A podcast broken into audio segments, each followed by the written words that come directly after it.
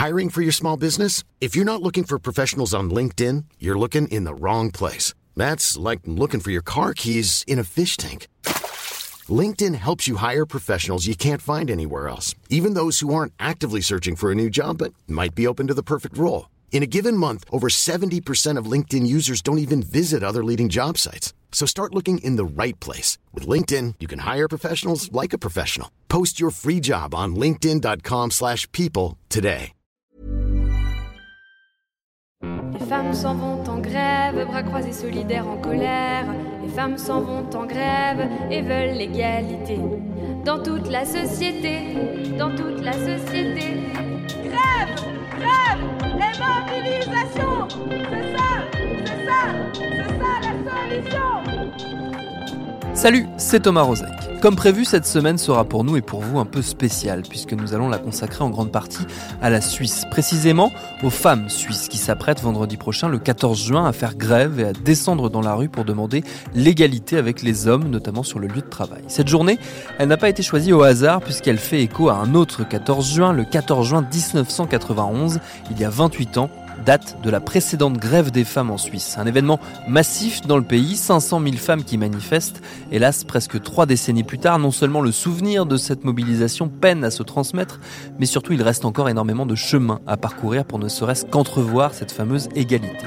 Alors pour à la fois célébrer, accompagner et analyser ce mouvement qui s'annonce, ma camarade Victoire Toyon est allée passer du temps avec les Suissesses, celles qui luttaient hier et qui luttent aujourd'hui. Elle les a rencontrées aux côtés de la journaliste Émilie Gasque de la RTS, la radio-télévision suisse qui coproduit ce reportage exceptionnel réalisé par Solène Moulin. Elles l'ont baptisé La grève des femmes suisse Repetita et je vous propose d'en découvrir là tout de suite le premier épisode. Bienvenue dans Programme B. Salut Victoire. Salut Émilie. Salut chères auditrices, chers auditeurs. Salut chères auditrices. Quel que soit l'endroit où vous nous écoutez, en Suisse, en France ou ailleurs, merci d'être là. On est toutes les deux journalistes et féministes. Je suis suissesse, enfin je suis binationale, c'est comme ça qu'on dit en Suisse, puisque j'ai grandi en France. Moi je suis française, et en fait, avant de travailler sur ce documentaire, je connaissais rien à la Suisse et rien au mouvement féministe suisse. Alors qu'il est très vivant et très ancien, c'est en Suisse par exemple qu'est né l'un des tout premiers magazines féministes, c'était en 1912, ça s'appelait L'Émilie, il a été créé par Émilie Gour. C'est une grande figure du féminisme en Suisse, elle s'est battue pour le droit de vote, même si elle n'a jamais pu voter. La pauvre, et son journal existe toujours. Mais moi non plus, hein. avant d'y vivre, je ne savais pas grand-chose de la réalité sociale du pays. Je ne savais pas, par exemple, qu'une semaine de travail, c'est 42h30 et pas 35 heures. Notre rythme de vie est intense. Et c'est en arrivant aussi que j'ai réalisé que le congé maternité était tout récent. Il n'existe que depuis 2005. Dans ce documentaire, on va vous raconter l'histoire des grèves des femmes en Suisse. Comme je suis femme, mère et salariée, je ne pouvais que me passionner pour ce mouvement du 14 juin et tendre mon micro à cette génération qui porte la grève avec de nouvelles revendications. De mon côté, moi j'avais très envie de voir comment s'organise concrètement une grève féministe. Parce qu'en France, contrairement à l'Espagne ou l'Islande ou l'Argentine par exemple, on n'en a encore jamais connu. Donc qui sont ces femmes? Que veulent-elles?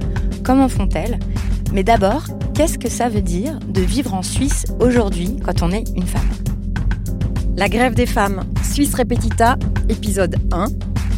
Heureuse comme les femmes en Suisse. Elle s'appelle Marine, Laura, Victorine, Essel, Romy, Magdalena, Valérie, Ilitia, Chantal, Vanessa, Chila et aussi Alexandre. Elles sont vendeuses, étudiantes, ambulancières, syndicalistes, femmes de ménage, psy, sociologues du travail, paysannes, suissesses ou immigrées. Elles ont entre 86 et 15 ans. Et nous leur donnons la parole sans les nommer. Parce que ce qui nous a frappé dans les collectifs où on les a rencontrées, c'est que chacune a la même place, quel que soit son statut. Euh, même si certaines sont des spécialistes ou des expertes euh, ou ont de grandes carrières, elles ont la même place que celles qui sont précaires ou sans papier. Et elles viennent de plein de cantons différents, du Valais, de Vaud, Jura, Genève, Neuchâtel, Fribourg. Donc plutôt des cantons du côté suisse roman, même si toutes les régions linguistiques de la Suisse sont impliquées. Et maintenant, on les laisse parler. On dit souvent, mais les femmes en Suisse sont hyper bien loties. Pourquoi est-ce que vous continuez à lutter? Et en fait, non. On se rend compte qu'au quotidien, c'est pas forcément le cas. Enfin, on est encore moins payé que les hommes. On a un congé paternité euh, immonde. Enfin, on a un congé paternité dans certaines entreprises de un jour. C'est la même, le même temps que ce qu'on donne pour un déménagement. Enfin, c'est insensé, quoi. C'est complètement fou. Et ça me donne envie de lutter parce que je me dis, on est encore loin de quelque chose qui est correct, quoi. Mais ça vous concerne comment dans votre vie à vous? Ben déjà parce que je rentre sur le marché du travail et que je vois que euh, dans les entretiens d'embauche, le fait d'avoir, je sais pas, d'avoir envie d'avoir des enfants, c'est c'est c'est mal perçu parce que on considère qu'on va moins pouvoir s'impliquer. Enfin, c'est aussi dans dans mon schéma, on va dire euh, familial. Enfin, le fait de vivre avec son compagnon puis d'avoir un, un partage des tâches qui est correct, c'est pas forcément évident. Le fait de sortir en ville et d'avoir peur de me faire agresser la nuit, ça m'arrive encore. Enfin, je me suis retrouvée dans une boîte où on m'a mis la main aux fesses. euh, Je me suis retournée, j'ai foutu une baffe dans la tête du mec qui m'a fait ça, et euh, j'ai pris un pain dans le visage. Et donc on est encore dans un dans un rapport de force. J'ai l'impression où quand les femmes disent non, quand euh, quand les femmes se révoltent, finalement c'est encore mal perçu. Et ça c'est pas possible.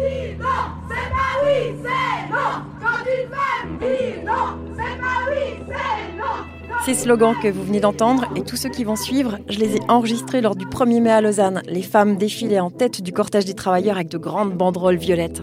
Depuis MeToo, on sent cette libération de la parole des femmes sur les violences qu'elles subissent, mais ça ne veut pas dire qu'elles sont forcément plus écoutées. Et MeToo n'a pas fait magiquement disparaître ces violences. Harcèlement sexuel, harcèlement de rue, agression, viol. Dans tous les pays, hélas, les histoires se ressemblent. Le harcèlement de rue, t'exagères un petit peu. Non, puis un compliment, ça fait toujours plaisir. Et puis moi, personnellement, je le vis pas. Puis à mon époque, euh, j'ai pas le souvenir que quand je sortais. Puis voilà.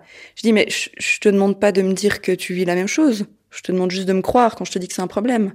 On vous demande pas de venir vérifier, on vous demande juste de nous croire. Se taper des bords de route euh, avec euh, des klaxons, euh, des cris, et avoir le sentiment d'être réduite à un morceau de viande. Et puis voilà, et puis bah c'est dans ces moments-là aussi qu'on est ramené à notre habillement ou parce que ça justifie évidemment. hein. Moi, le soir, je me sens pas en sécurité, quoi. J'ai peur. J'ai peur et euh, il y a peu de femmes euh, qui me disent qu'elles ont pas peur. On se dit, on fait le truc de, on met nos clés entre les doigts. Moi, j'ai souvent un, un déo ou un parfum dans mon sac et je le tiens. Je me dis, bah voilà, c'est toujours un truc que je peux sprayer dans la tronche de quelqu'un. On en arrive quand même à, en 2019 en Suisse. Les femmes ont peur d'être toutes seules dans la rue, quoi. Ça n'est jamais arrivé que je rentre chez moi une fois le, le soleil couché et que ça me traverse pas la tête, euh, ne serait-ce que l'espace d'une seconde, de me dire ah, c'est peut-être ce soir.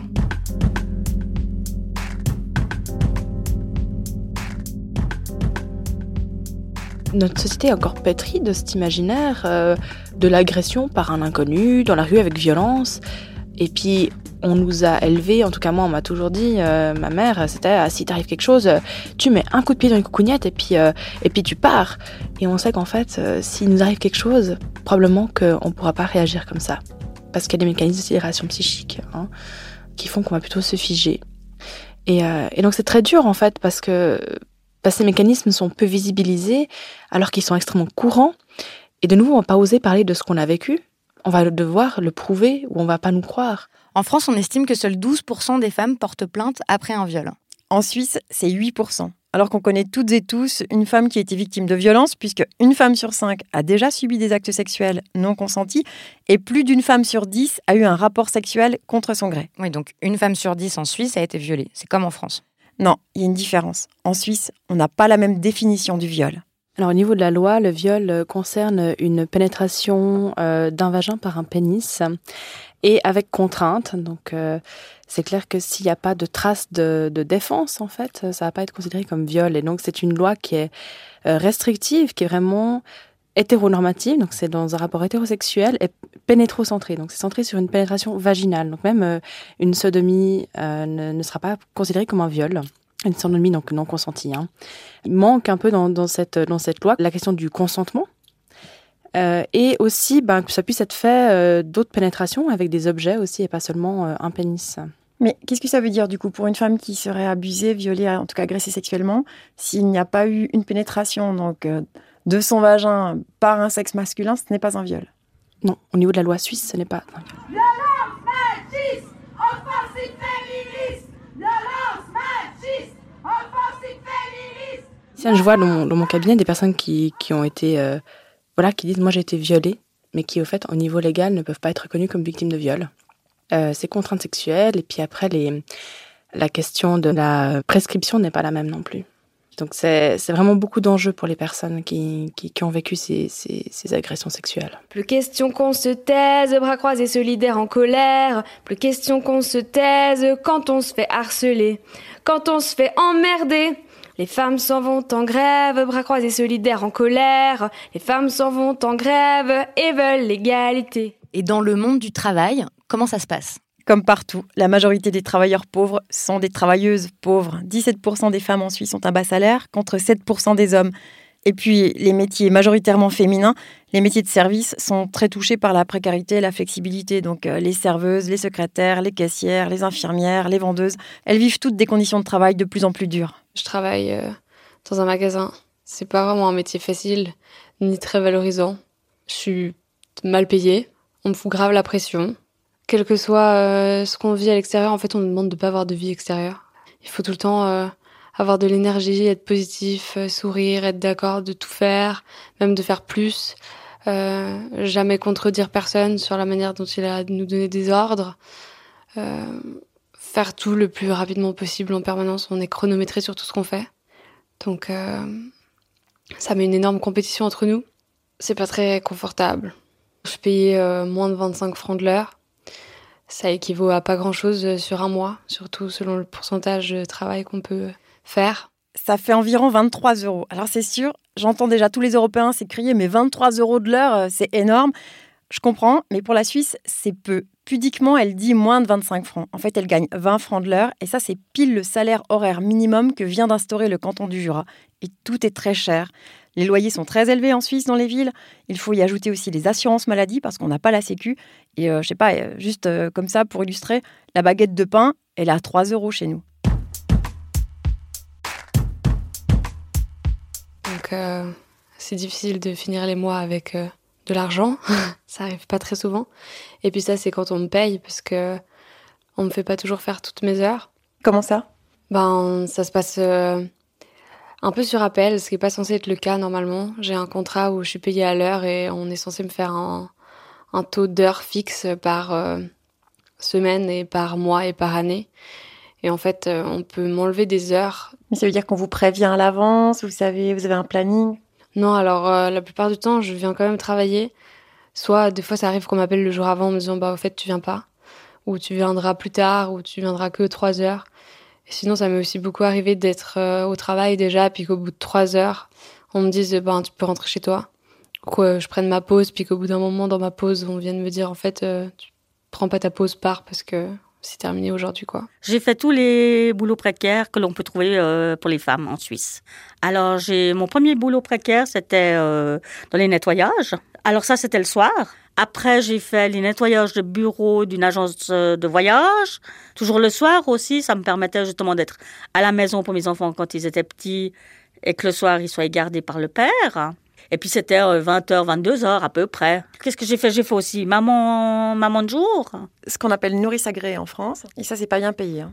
Bon, maintenant, je sais qu'elles gagnent plus parce qu'elles ont des formations et c'est beaucoup mieux. Et je crois quand même qu'elles ont le deuxième pilier ou quelque chose comme ça. Ça aussi, pour le deuxième pilier, pour cotiser, il faut avoir un certain montant annuel. Pour cotiser pour la retraite. Voilà, exactement. Et ça, généralement, vous n'y arrivez pas. Donc, vous bossez, vous avez certes de l'argent que vous allez déclarer aux impôts, mais votre retraite, ben, aux oubliettes. Donc, voilà. Qui c'est qui fait ces métiers-là? C'est les femmes qui ont des enfants en bas âge, qui ont des femmes qui n'ont pas de formation. C'est souvent des étrangères. D'ailleurs, euh, il y en avait un qui m'avait dit, mais t'es nettoyeuse, mais t'es suissesse. T'es suissesse, t'as pas de papier, t'as pas de diplôme. Voilà, ça les surprenait que quelqu'un qui était suisse, et c'est ce que je leur expliquais, je leur disais, bah oui, il y a aussi des Suisses qui n'ont pas de formation, donc il faut aussi trouver quelque chose, euh, pour bien aussi euh, mettre un peu du beurre dans les épinards. Là encore, comme partout, les métiers les moins payés, les moins valorisés sont souvent occupés par des femmes immigrées ou sans papier. On n'a que des estimations, mais en Suisse, il y aurait des dizaines de milliers de femmes sans papier, et certaines sont présentes euh, dans cette grève. C'est un enjeu féministe parce que, comme l'a bien montré l'historienne Françoise Vergès dans un ouvrage récent, Un féminisme décolonial, L'émancipation, notamment l'entrée sur le marché du travail des femmes blanches en Europe, a été rendue possible aussi grâce au travail domestique euh, des femmes racisées, des femmes migrantes, qui sont euh, femmes de ménage ou nounous. Et moi, lors de ma dernière grossesse, je désespérais de trouver une place en crèche. On est venu me dire, bah, pourquoi tu prendrais pas une petite sud-américaine Il y, a une conscience hein, de leur situation et une vraie solidarité dans le mouvement. Elles travaillent dans le domaine vraiment euh, comme déqualifiées et puis elles, euh, elles, font vraiment les tâches de travail tellement dures euh, et tellement mal, payées. Et puis elles sont obligées de subir plusieurs choses, même des fois violences toutes les sortes de violences, euh, des fois violences sexuelles, des fois violences euh, physiques, des fois violences psychiques. Elles rencontrent souvent des, des problèmes comme ça, ce qui fait peur vraiment parce qu'elles ne peuvent pas aller porter un plainte euh, en réfléchissant que si je fais, je serai arrêtée et puis renvoyée. Donc toute la vie qu'elles ont conçue, tout le temps qu'elles ont passé ici, toutes les énergies qu'elles ont fait ici, ça, ça supprime tout de suite. Et en plus, euh, si elles sont là, il y a une raison. Donc, personne quitte son pays euh, avec de bonheur. Il y a aussi une conscience euh, des liens entre les luttes féministes et les luttes antiracistes, puisque les femmes noires sont à l'intersection de plusieurs discriminations. La façon dont on se moquait de moi, c'était vraiment enfin déjà on allait toujours faire des références à ma couleur de peau, on allait me dire que je puais parce que ben j'ai la peau euh, qui ressemble enfin la même couleur que les excréments, enfin toutes ces choses-là dans un pays comme la Suisse qui ne veut pas euh, enfin reconnaître que du racisme il en existe parce qu'à chaque fois qu'on en parle on va toujours essayer de nous renvoyer à d'autres pays parce que la Suisse n'a pas été un pays euh, colon. Effectivement elle n'a pas été un pays colon mais ça ne veut pas dire qu'elle n'a pas été imprégnée des idées coloniales et euh, esclavagistes ou quoi que ce soit. Le racisme euh, en Suisse existe en plus avec la montée des partis de droite et d'extrême droite qui ne se gênent plus du tout à le montrer. Je, je sais que pour moi, la vie, enfin, la vie en général, ouais, elle va pas être très facile, quoi. Enfin, quand, par exemple, euh, quand j'ai 7-8 ans et que ma mère, euh, elle arrête pas de me répéter que ben, moi, il faudra que je bosse deux à trois fois plus pour euh, arriver au même niveau que mes amies blanches, pour la simple et unique raison en fait que je suis noire, ben, là déjà on voit qu'il y a quand même un problème. Transformons notre peur en rage, notre rage en force et notre force en lutte. Transformons notre peur notre rage en force et notre force en lutte. Dans les revendications de la grève, il y a aussi euh, celle des mères et des futures mères. Euh, en France, tout le monde galère pour trouver des places en crèche pour son enfant. Il n'y a qu'une place disponible pour 8 enfants. En Suisse, c'est la grosse angoisse. T'as peur dès que tu sais que t'es enceinte, voire avant, parce que tu sais vraiment pas comment tu vas faire garder ton enfant. Résultat, il y a seulement 14% des jeunes mères qui travaillent à temps plein. Et puis t'as une chance sur 7 d'être licenciée quand tu rentres de congé maternité. Ça me fait penser à une réflexion que faisait déjà Virginie Despentes dans King Kong Theory il y a 12 ans.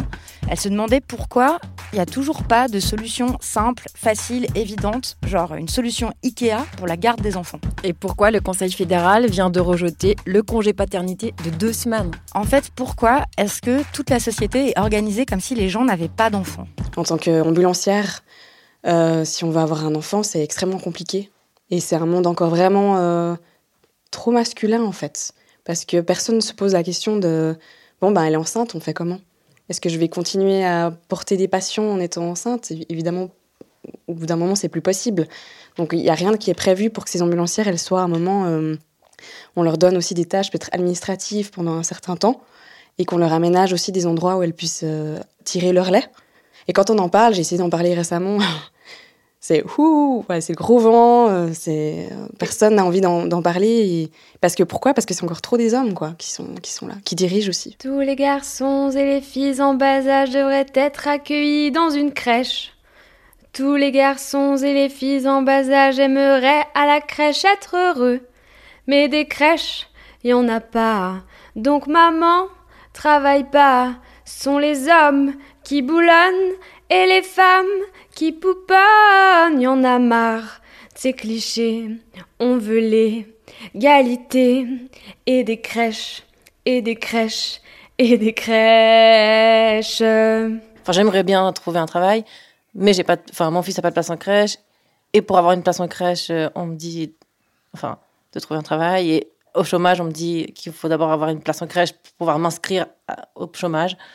Enfin, c'est ça, c'est une question. Euh, bah, le statut, tout simplement, de mère au foyer, qui est un peu euh, mal perçu. On sent qu'il y a un sexisme ordinaire en fait qui qui fait que euh, moi à mon échelle je me prends un 25e du millionième de ce que la plupart des femmes se prennent en termes de commentaires sexistes à longueur de journée.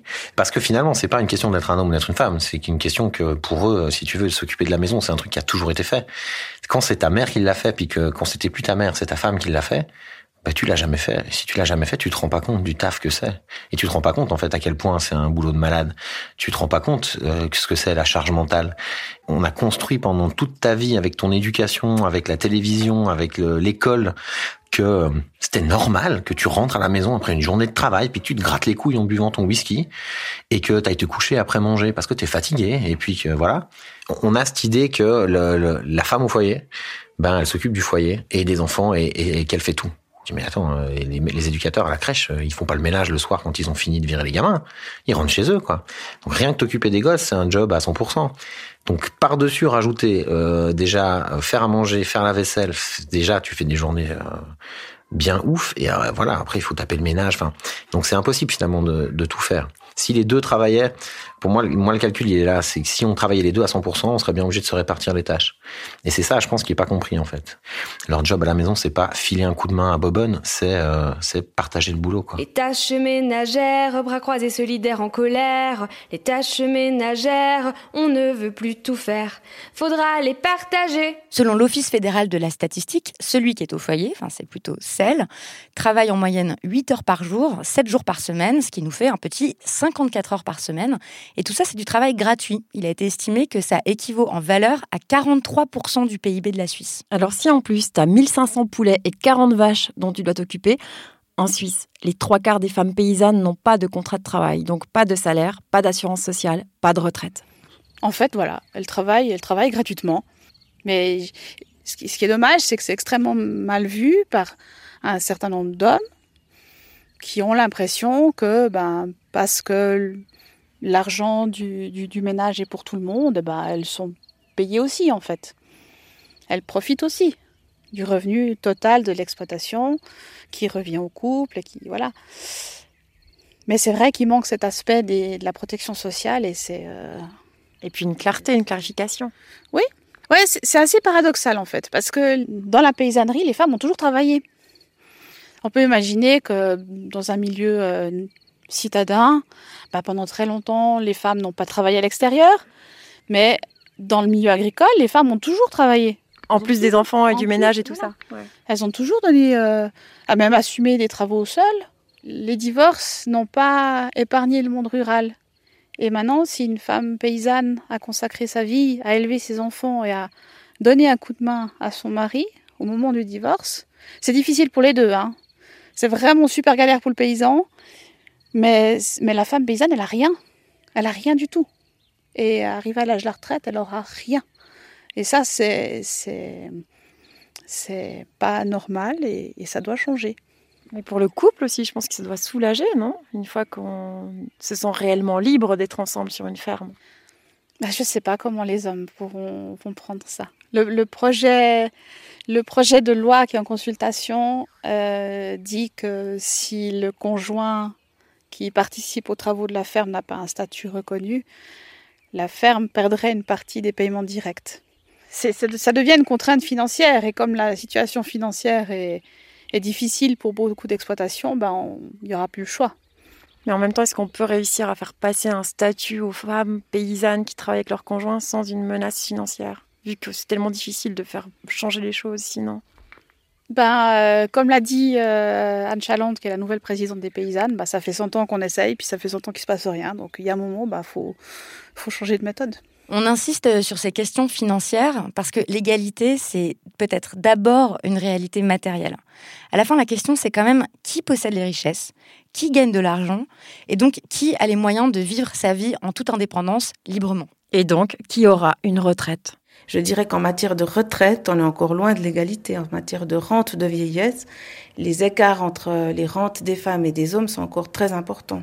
parce que les trajectoires professionnelles des femmes diffèrent encore fortement de celles des hommes et donc elles ont des lacunes dans les cotisations à la prévoyance professionnelle en particulier.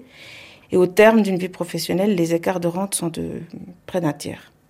Ah oui, c'est énorme. C'est énorme. Tout ça parce que ce sont elles majoritairement qui s'occupent des enfants.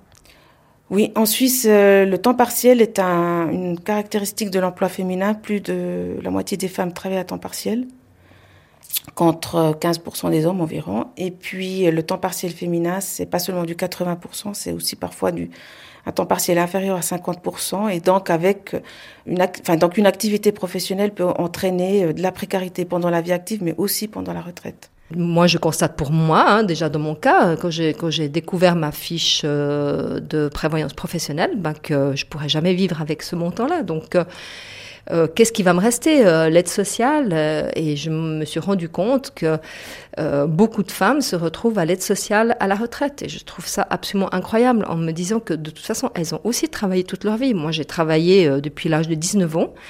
J'ai eu six mois de coupure à la naissance de mes jumelles et c'est tout. Donc, je suis quand même extrêmement surprise de voir le montant qui s'affiche sur cette, sur cette feuille. Alors, quand je l'ai lu, euh, honnêtement, j'ai pleuré toute la journée. Il m'a fallu euh, du temps pour m'en remettre. Ceux qui cotisent beaucoup sont ceux qui ont des très hauts salaires. Donc les petits salaires, en fait, sont désavantagés. Et les petits salaires sont souvent des femmes qui travaillent à temps partiel. Euh, je suis allée faire une séance justement sur, sur la prévoyance professionnelle et je me suis rendu compte que les hommes à qui on demandait pourquoi vous êtes là ont tous dit qu'ils étaient là pour savoir comment ça se passait s'ils prenaient leur retraite avant. Et que moi, euh, j'ai dit que moi, je voulais savoir comment, euh, combien de temps je pouvais travailler en plus euh, afin de ne pas finir euh, à l'aide sociale. Et qu'ensuite de ça, plusieurs femmes après moi ont dit qu'elles venaient pour les mêmes raisons que moi. Donc j'ai quand même été extrêmement frappée. On veut du temps pour vivre, tout ensemble solidaire, toujours fier. On veut du temps pour vivre, réfléchir, se reposer, revendiquer, rigoler. Est-ce que vous êtes d'accord si je dis que c'est étonnamment radical alors qu'on est en Suisse? C'est vrai que c'est très étonnant pour un pays euh, qui se réclame de la paix de travail et tout. Alors pour certaines, voilà, ils ont peur de la radicalité, mais moi je dis surtout c'est les inégalités qui sont radicales. C'est ça qui fait mal. C'est pas nos actions, c'est pas nos revendications.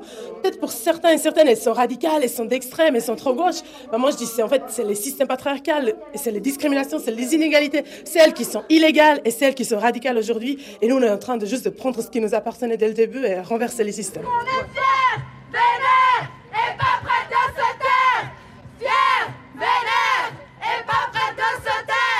Ah ouais, mais clairement, fière d'être femme, fière d'être militante, fière d'être noire. Très très fière quoi. Vénère euh, d'une société patriarcale, misogyne, sexiste, euh, raciste, xénophobe.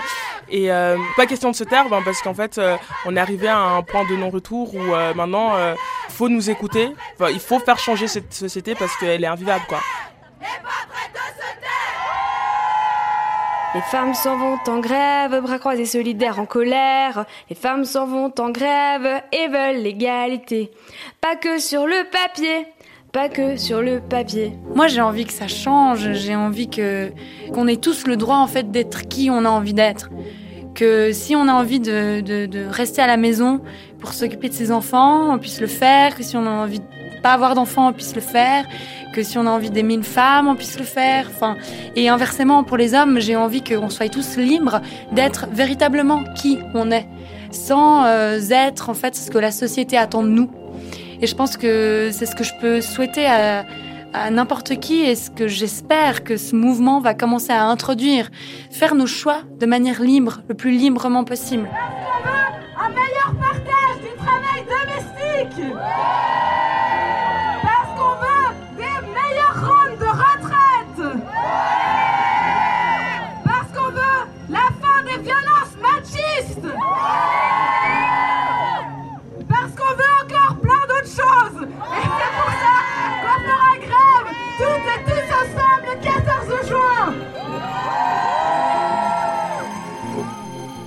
ces femmes se mobilisent et sont soutenues par celles qui les ont précédées lors de la grève du 14 juin 1991. Et ce sont elles que vous allez écouter dans le deuxième épisode de La grève des femmes, Suisse Repetita.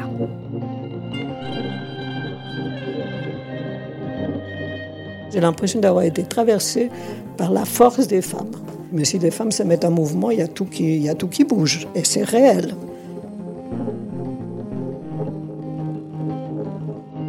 Pinja.